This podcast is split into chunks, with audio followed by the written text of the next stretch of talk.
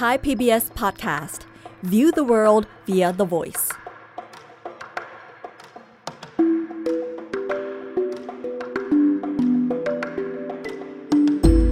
อาเซียนไอส์เปิดมุมมองใหม่ผ่านเรื่องลึกแต่ไม่ลับของผู้คน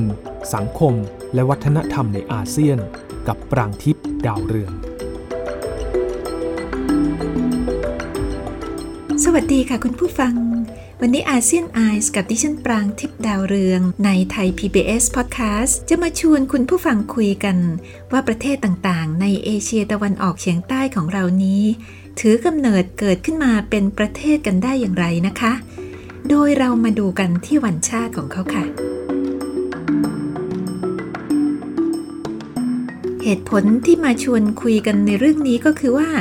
เมื่อวันที่ 16 กันยายนที่ผ่านมาเนี่ยนะคะ เป็นวันหยุดของประเทศมาเลเซีย ที่เรียกกันว่าวันมาเลเซียหรือมาเลเซียเดย์ อ้าว ฟังแล้วที่ฉันก็งงนิดหน่อยนะคะ ว่าทำไมมาเลเซียถึงได้มีวันชาติถึงสองวัน เพราะว่าเมื่อวันที่ 31 สิงหาคมที่ผ่านมานี่เอง เขาก็เพิ่งเฉลิมฉลองวันประกาศเอกราช หรือที่เรียกว่าเมอร์เดกาเดย์ฉลองกันใหญ่มีการจุดพลุมีการตั้งขบวนแห่นะคะ ซึ่งเมอร์เดกาเดเนี่ยดิฉันเข้าใจว่าเป็นวันชาติพ่อสงสัยดิฉันก็ไปค้นสิคะ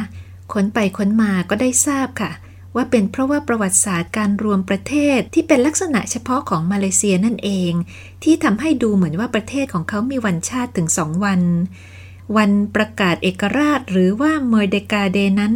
ในมาเลเซียเป็นการระลึกถึงวันที่ประเทศมาเลเซีย ประกาศเอกราชจากอังกฤษในพศ 2500 แต่ว่าพอหลังจากที่เขาได้รับเอกราชแล้วนะคะ กระบวนการสร้างประเทศก็ยังไม่เสร็จสมบูรณ์ เพราะว่าช่วงที่อยู่ภายใต้การปกครองของอังกฤษเนี่ยดินแดนแถบนี้หมายถึงในคาบสมุทรมาลายา แล้วก็เกาะใหญ่น้อยรอบๆเนี่ยยังไม่ถือว่าเป็นประเทศหนึ่งเดียวที่ชื่อว่ามาเลเซียนะคะ แต่ว่าเป็นรัฐใหญ่น้อยที่แยกออกจากกัน ซึ่งในอดีตมีประมุขของตนเอง บางรัฐก็มีสุลต่านเป็นประมุขเป็นต้น พออังกฤษมอบเอกราชคืนให้เนี่ยรัฐเหล่านี้ก็จับมือรวมตัวกัน แต่ว่ามีบางรัฐที่เข้าร่วมช้ากว่าเพื่อน โดยเฉพาะอย่างยิ่งซาบ้ากับสารวักที่เป็นเกาะที่ใหญ่มากนะคะ จนกระทั่งมารวมกันครบทุกรัฐ แล้วก็สามารถจัดตั้งเป็นสหพันธรัฐมาเลเซียได้ ในวันที่ 16 กันยายน พศ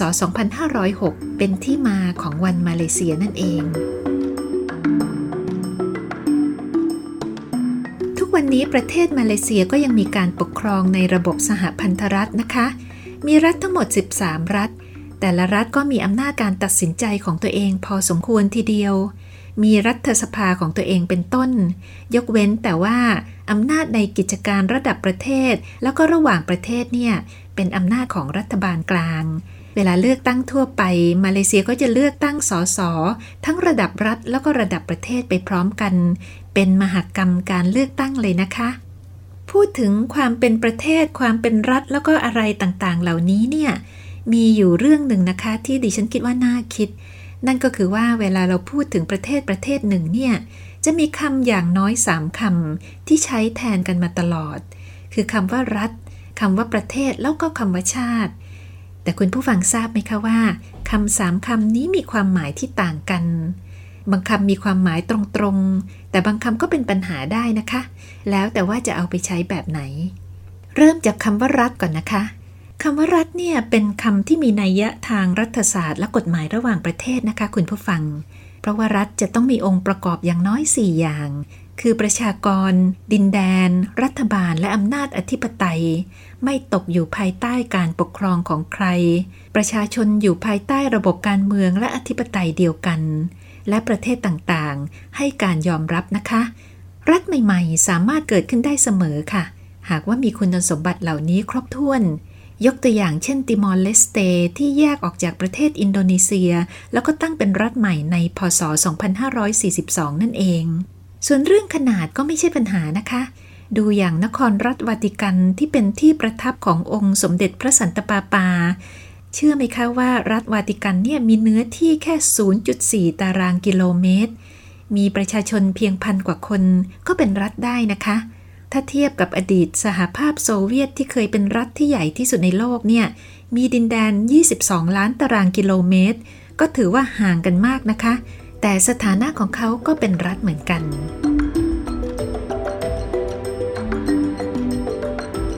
คราวนี้มาดูคำว่าประเทศกันค่ะ ส่วนใหญ่แล้วเวลาใช้คำว่าประเทศเนี่ย มักจะเน้นไปที่เรื่องของดินแดนแล้วก็เขตแดนนะคะ เช่น ประเทศนี้มีเขตแดนจากเขตนี้จดเขตนี้เหล่านี้เป็นต้น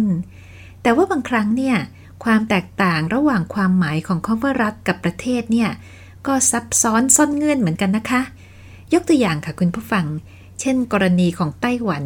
ที่มีเหตุขัดแย้งกับจีน ที่ตอนนี้กำลังทะเลาะกันอยู่ แล้วก็อาจจะสะเทือนมาถึงภูมิภาคของเราเนี่ยแหละค่ะ ไต้หวันเป็นเกาะเกาะหนึ่ง แล้วเขาก็มีองค์ประกอบต่างๆ ที่สามารถเป็นรัฐได้ ไม่ว่าจะเป็นประชากรของตนเอง ดินแดนแล้วก็รัฐบาลของตัวเองครบถ้วน ค่ะ แต่แค่เรื่องเดียวค่ะ คืออำนาจอธิปไตยจากภายนอกที่ได้มาจากการยอมรับของประเทศอื่นๆ ปัญหาก็คืออย่างที่ทราบกันนะคะว่า ขณะนี้จีนยังถือว่าไต้หวันอยู่ในเขตแดนของตนเองอยู่ เพราะฉะนั้นไต้หวันจึงเป็นรัฐแต่ว่าไม่ใช่ประเทศค่ะ เพราะว่ายังไม่สามารถที่บอกได้ว่า เขตแดนของไต้หวันนั้น แยกออกจากเขตแดนของประเทศจีน จนกว่าประเทศในโลกนี้ จะให้การยอมรับโดยพร้อมเพรียงกันตามหลักกฎหมายระหว่างประเทศนะคะแต่ถึงอย่างไรก็ตาม ในทางการเมืองนั้นเนี่ย ไต้หวันก็ยังยืนยันปฏิเสธจีนมาตลอดนะคะ ดูได้จากคำปราศัยของประธานาธิบดีไช่อิงหวนของไต้หวัน ในวันชาติของเขาเมื่อสองปีที่แล้ว ประธานาธิบดีไช่อิงหวนปฏิเสธระบบหนึ่งประเทศสองระบบของจีน แบบที่ใช้กับฮ่องกงในอดีตนะคะ ท่านประธานาธิบดีบอกว่า ในขณะนี้เนี่ยฮ่องกงที่อยู่ไม่ไกลจากไต้หวัน อันนี้เนี่ยท่านพูดในช่วงเวลาสองปีที่ผ่านมานะคะ ฮ่องกงเนี่ยกำลังวุ่นวายเพราะความล้มเหลวของระบบหนึ่งประเทศสองระบบ แต่จีนก็ยังข่มขู่จะเอาระบบนี้มาใช้กับไต้หวัน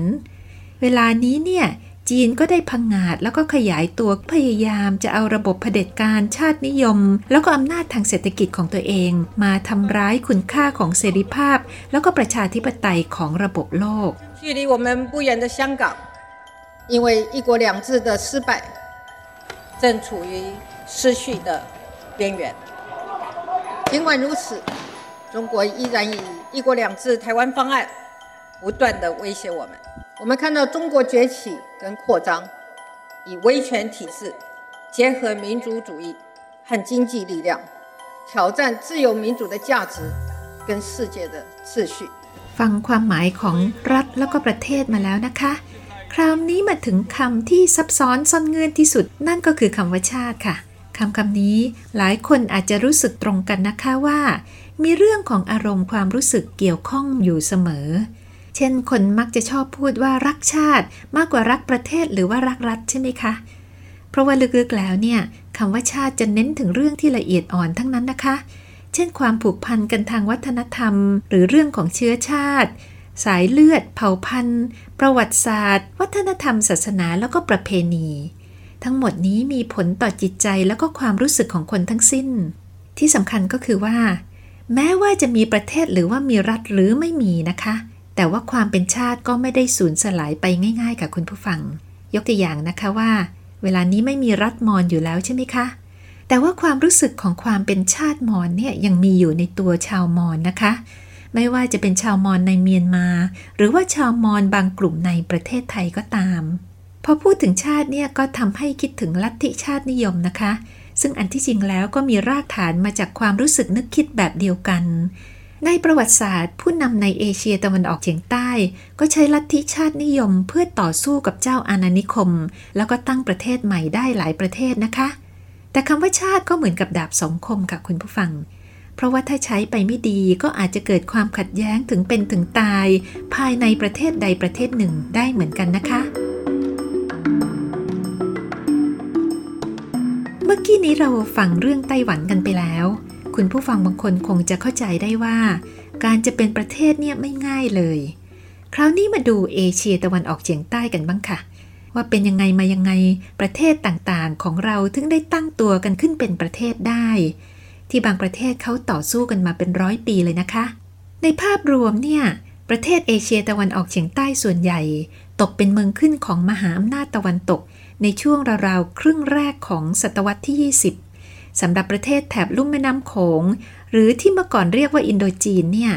ประเทศเวียดนามเป็นเมืองขึ้นของประเทศจีนในสมัยโบราณกาลนะคะ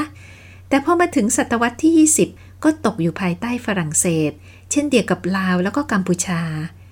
ส่วนมาเลเซีย สิงคโปร์เมียนมาแล้วก็บรูไนอยู่ภายใต้อานัตของอังกฤษค่ะ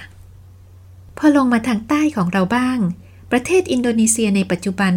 ที่สมัยก่อนเป็นหมู่เกาะใหญ่น้อยแยกออกจากกันนะคะ ก็เป็นเมืองขึ้นของประเทศเนเธอร์แลนด์ ถูกเรียกว่าดินแดน Dutch East Indies ส่วนฟิลิปปินส์ก็มีเจ้าอาณานิคมสองประเทศค่ะ ในยุคโบราณเขาตกเป็นของสเปน แล้วก็ตามมาด้วยสหรัฐอเมริกา สรุปแล้วในอดีตประเทศเอเชียตะวันออกเฉียงใต้ทุกประเทศเป็นเมืองขึ้นของโลกตะวันตกทั้งสิ้น ยกเว้นแต่ประเทศไทยเพียงประเทศเดียว ที่ไม่เคยตกเป็นเมืองขึ้นของใครเลย อย่างที่รู้กันโดยทั่วไปนะคะ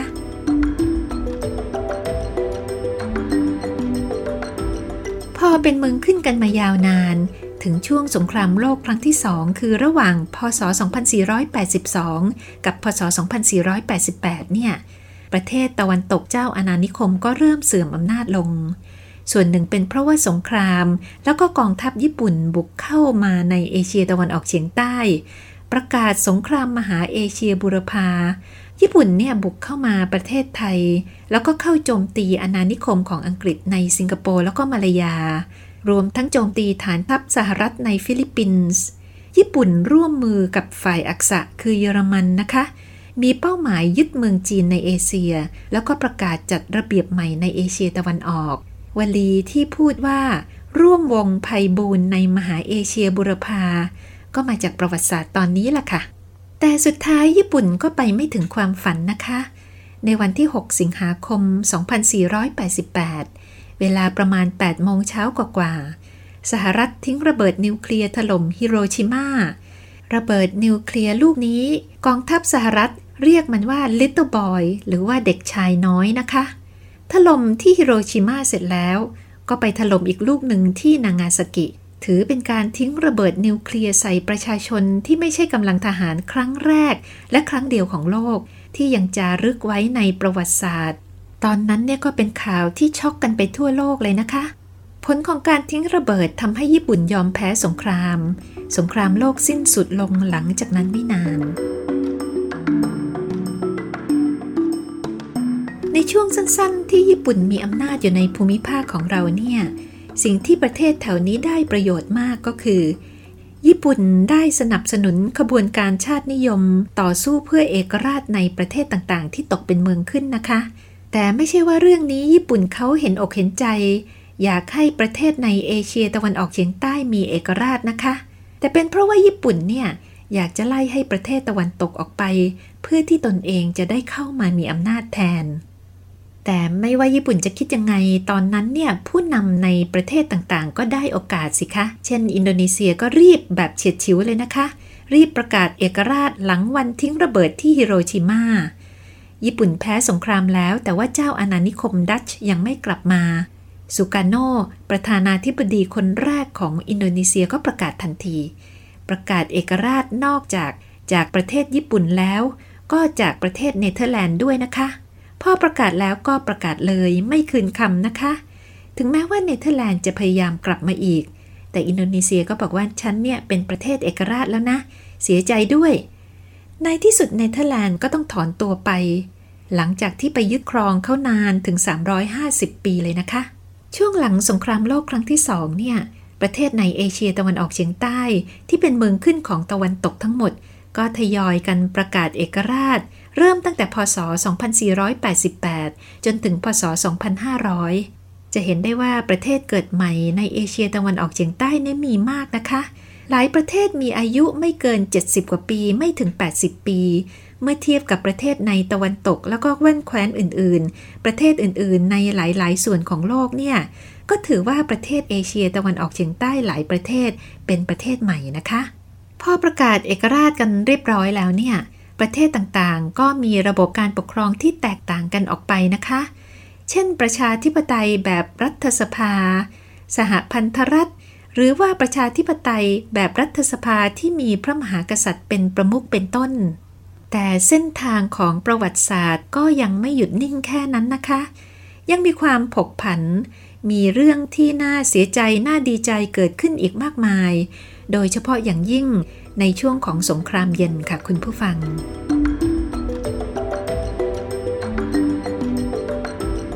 แค่สองปีหลังจากสงครามโลกครั้งที่สองยุติลงเนี่ย ก็มีการเผชิญหน้าเกิดขึ้นนะคะ ระหว่างประเทศมหาอำนาจสองประเทศ คือสหรัฐอเมริกาที่มีระบบประชาธิปไตยแบบอนุรักษ์นิยม กับสหภาพโซเวียตที่ปกครองแบบคอมมิวนิสต์ ในเอเชียเองก็มีความเปลี่ยนแปลงขนาดใหญ่ เพราะว่าพรรคคอมมิวนิสต์จีนชนะก๊กมินตั๋งนำพาประเทศจีนเข้าอยู่ภายใต้ลัทธิคอมมิวนิสต์ในแบบเหมาอิสพอดีค่ะ สงครามเย็นเนี่ยถึงแม้จะชื่อว่าสงครามเย็น แต่ก็ทำเอาโลกร้อนระอุเลยนะคะ ในเอเชียตะวันออกเฉียงใต้ก็ดุเดือดไม่แพ้ที่ไหน โดยเฉพาะอย่างยิ่งในทศวรรษที่ 1960 ถึง 1970 หรือว่าประมาณ 50-80 ปีที่ผ่านมาเนี่ยเหตุผลก็คือคู่กรณีใหญ่หรือว่าพี่ใหญ่ทั้งสองขั้วคือสหรัฐกับสหภาพโซเวียตเนี่ยเขาจะไม่รบกันเองแบบเผชิญหน้านะคะ แต่ว่าเขาใช้วิธีให้ประเทศใหญ่น้อยที่อยู่ในขั้วของตัวเองต่อสู้กันแทน ตามแบบที่เรียกกันว่าสงครามตัวแทน หรือว่า proxy war นั่นแหละค่ะ ผลก็คือหลายประเทศก็มีการฆ่าแกงกันนะคะ มีสงครามปราบคอมมิวนิสต์กันอย่างน่ากลัว ในขณะที่บางประเทศก็เปลี่ยนระบบการปกครองเป็นระบบคอมมิวนิสต์หลังจากนั้นค่ะ ในเอเชียตะวันออกเฉียงใต้เนี่ยมีสงครามตัวแทนอยู่สงครามหนึ่งนะคะ ที่กลายเป็นตำนานยังจดจำกันไม่รู้ลืมเลยนะคะ นั่นคือสงครามเวียดนาม สงครามเวียดนามเนี่ยรบกันยาวนานถึง 20 ปี ระหว่างพศ 2498 ถึงพศ 2518 แรกเริ่มก็เป็นการรบกันระหว่างเวียดนามเหนือกับเวียดนามใต้ เวียดนามเหนือก็ถูกสนับสนุนโดยโซเวียต ในขณะที่เวียดนามใต้เนี่ยสนับสนุนโดยสหรัฐอเมริกานะคะ รบกันไปรบกันมา ถึงขั้นที่อเมริกาต้องส่งทหารของตัวเองมารบแบบครุกวงในเลยค่ะคุณผู้ฟัง เขามาตั้งฐานทัพกันอยู่ที่โคราชบ้านเรานั่นแหละนะคะ รบไปรบมาก็แพ้กลับไปค่ะ จบลงด้วยการที่เวียดนามทั้งประเทศ ใช้ระบบการปกครองแบบคอมมิวนิสต์มาจนถึงทุกวันนี้ ประเทศลาวก็เช่นเดียวกันนะคะ ส่วนในประเทศกัมพูชา ในทศวรรษที่ 1970 เนี่ย มีความสูญเสียอย่างน่าเศร้าใจมากมาย ประชากรหลายล้านคนของกัมพูชา ต้องเสียชีวิตจากการฆ่าล้างเผ่าพันธุ์ในสงครามเขมรแดงมีภาพยนตร์อยู่เรื่องหนึ่งนะคะ ที่โด่งดังมากเมื่อปี 2527 ภาพยนตร์เรื่องนี้ชื่อทุ่งสังหาร หรือว่า The Killing Fields เป็นเรื่องของนักข่าวชาวอเมริกันคนหนึ่ง ที่ลงทำข่าวในประเทศกัมพูชาในช่วงสงครามเขมรแดง แล้วก็มีมิตรภาพกับล่ามชาวกัมพูชาที่ช่วยเขาทำงาน ภาพยนตร์เรื่องนี้เล่าเรื่องความโหดร้ายของสงคราม แสดงถึงวันเขมรแตก แสดงความกลัวแล้วก็ความโหดร้ายของมนุษย์ในยามสงครามได้ดีมากนะคะ ได้รางวัลยาวเป็นหางว่าวเลยค่ะ ถ้าใครอยากเข้าใจบรรยากาศของสงครามในกัมพูชาในขณะนั้น ดิฉันขอแนะนำให้ไปหามาดูกันค่ะ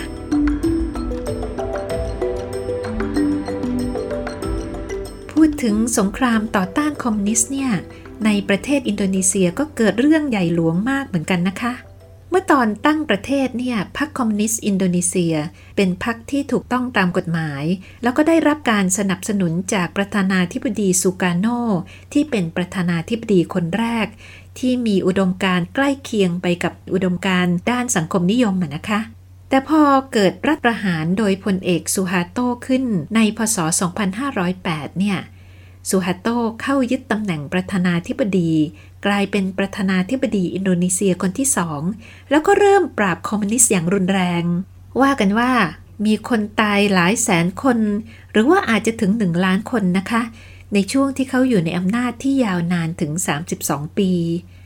ในอินโดนีเซียก็มีสิ่งที่เรียกว่า mass grave หรือว่าหลุมฝังศพหมู่นะคะ ที่ในช่วงนั้นเนี่ย พอได้ฆ่าคนที่ถูกกล่าวหาว่าเป็นคอมมิวนิสต์แล้วเนี่ย ก็นำเอาศพเข้าไปฝังรวมกันในหลุมขนาดใหญ่เหล่านี้นะคะ มีการขุดพบกันในภายหลังนะคะ จนเป็นเรื่องบาดแผลทางประวัติศาสตร์ของเขาทีเดียวสำหรับประเทศเมียนมา หลังสงครามโลกครั้งที่สองก็มีระบบประชาธิปไตยยาวเกือบ 15 ปีนะคะ จนกระทั่งพลเอกเนวินทำรัฐประหาร โดดเดี่ยวประเทศ แล้วก็สะบักสะบอมด้วยความขัดแย้ง แล้วก็ความโหดร้ายทางการเมืองมาจนถึงทุกวันนี้ค่ะ อีกประเทศหนึ่งคือมาเลเซียที่เคยมีพรรคคอมมิวนิสต์ที่เก่าแก่ อยู่มาตั้งแต่พศ 2473 มีบทบาทในการต่อต้านญี่ปุ่น แล้วก็เจ้าอาณานิคมอังกฤษ สุดท้ายก็อ่อนแรง ถูกปราบ จนหนีไปอยู่ที่พื้นที่ป่าเขาชายแดนไทยมาเลเซีย สุดท้ายก็ตกลงเซ็นสัญญาสันติภาพที่มีรัฐบาลไทยเป็นผู้อำนวยความสะดวก ยอมรับข้อเสนอให้วางอาวุธ แล้วก็ตั้งหลักฐานอยู่ในประเทศไทย นับตั้งแต่ปี 2532 ค่ะ โดยรวมแล้วนับตั้งแต่ประกาศเอกราชมา ประเทศในภูมิภาคของเราแต่ละประเทศ ก็ระหกระเหินกันมาไม่น้อยนะคะไม่ว่าจะเป็นปัญหาความยากจน ความขัดแย้งทางการเมือง หรือว่าสังคมหรือว่าเชื้อชาติ แต่แล้วก็ลืมตาอ้าปากขึ้นได้ทางเศรษฐกิจในภายหลังนะคะ เป็นเพราะว่าการพัฒนาที่เปลี่ยนจากสังคมเกษตรกรรม ให้เป็นสังคมอุตสาหกรรม ในราวๆทศวรรษที่ 1980 แม้ว่าหลังจากนั้นจะเจอวิกฤตต้มยำกุ้ง หรือว่าวิกฤตค่าเงินเนี่ย ในพศ 2540 กว่าจะฟื้นตัวได้ก็หลายปี แต่ก็ฟื้นตัวขึ้นมานะคะ วิกฤตที่เรากำลังเผชิญอยู่ในขณะนี้ก็คือเศรษฐกิจตกต่ำหลังโควิด -19 นี่แหละค่ะ ซึ่งดิฉันก็ยังมองโลกในแง่ดีอยู่นะคะว่า ในที่สุดประเทศในอาเซียนของเราเนี่ย ก็จะต้องกลับมาฟื้นคืนตัวเหมือนเดิม เหมือนครั้งที่ผ่านๆมาค่ะ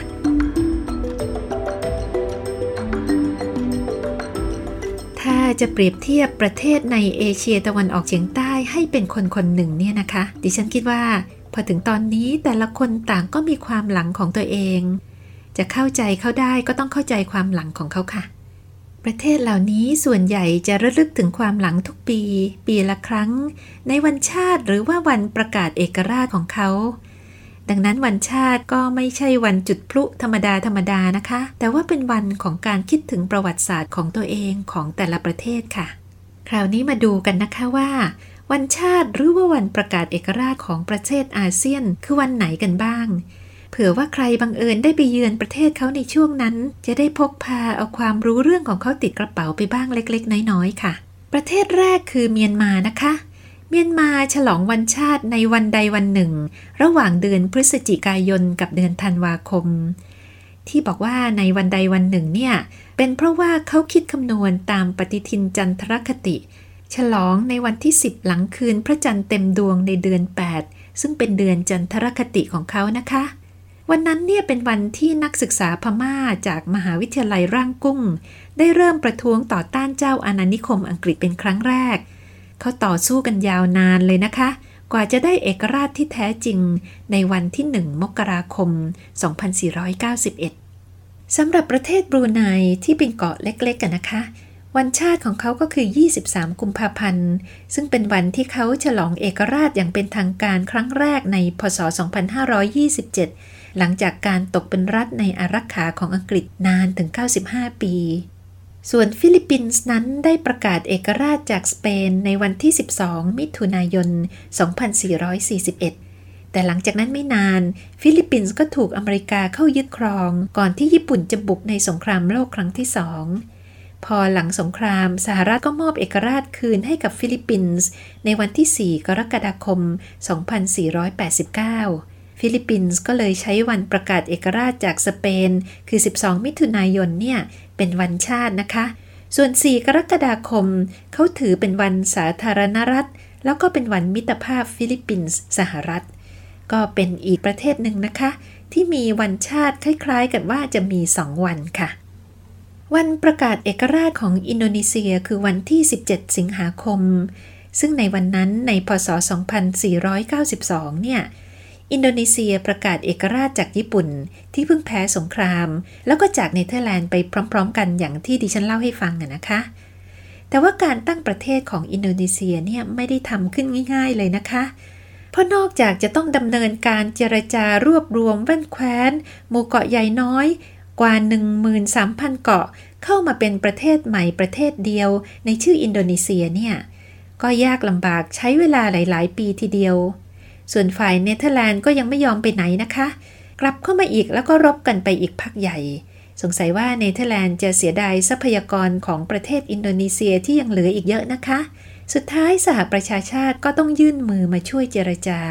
เนเธอร์แลนด์จึงตกลงถอนตัวไปค่ะ มาที่กัมพูชากันบ้างนะคะวันประกาศเอกราชของกัมพูชาคือ 9 พฤศจิกายน ซึ่งในปี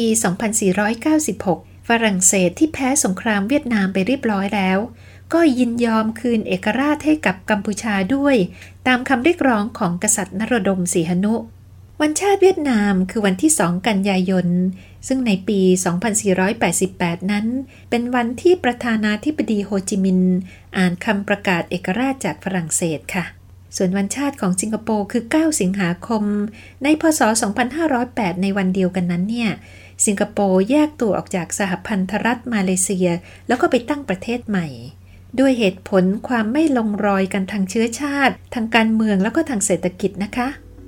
ก่อนที่สิงคโปร์จะเข้าร่วมกับสหพันธรัฐมาเลเซีย สิงคโปร์อยู่ภายใต้การปกครองของอังกฤษ แล้วก็ได้รับเอกราชในพศ 2506 มาถึงประเทศลาวบ้างลาวได้รับเอกราชจากฝรั่งเศสในปี 2496 เช่นเดียวกับกัมพูชาและเวียดนาม หลังจากนั้นก็มีระบบการปกครองที่มีพระมหากษัตริย์เป็นประมุขนะคะ มีระบบรัฐสภา พอมาถึงวันที่2ธันวาคม 2518 ลาวก็เลิกล้มระบบกษัตริย์ เปลี่ยนชื่อเป็นสาธารณรัฐประชาธิปไตยประชาชนลาว จึงให้วันที่2ธันวาคมเป็นวันชาติลาวนับแต่นั้นสำหรับประเทศไทยที่ไม่มีวันประกาศอิสรภาพเนี่ย ในสมัยของพลเอกสฤษดิ์ธนรัตน์จึงมีการประกาศให้วันเฉลิมพระชนพรรษา เป็นวันเฉลิมฉลอง แล้วก็เป็นวันพ่อแห่งชาติด้วยค่ะ เล่าให้กันฟังพอสมควรแล้วนะคะ ดิฉันก็หวังว่าเรื่องราวการก่อตั้งของประเทศอาเซียนเนี่ย จะเป็นประโยชน์ไม่มากก็น้อย อย่างน้อยก็ทำให้คุณผู้ฟังเที่ยวอาเซียน แล้วก็ได้ยินบางเรื่องก็อาจจะร้องอ๋อ เที่ยวสนุกขึ้นนะคะ วันนี้สวัสดีค่ะ อาเซียนไอส์เปิดมุมมองใหม่ ผ่านเรื่องลึกแต่ไม่ลับของผู้คน สังคม และวัฒนธรรมในอาเซียน ติดตามฟังได้ที่เว็บไซต์ www.thaipbspodcast.com หรือแอปพลิเคชัน Thai PBS Podcast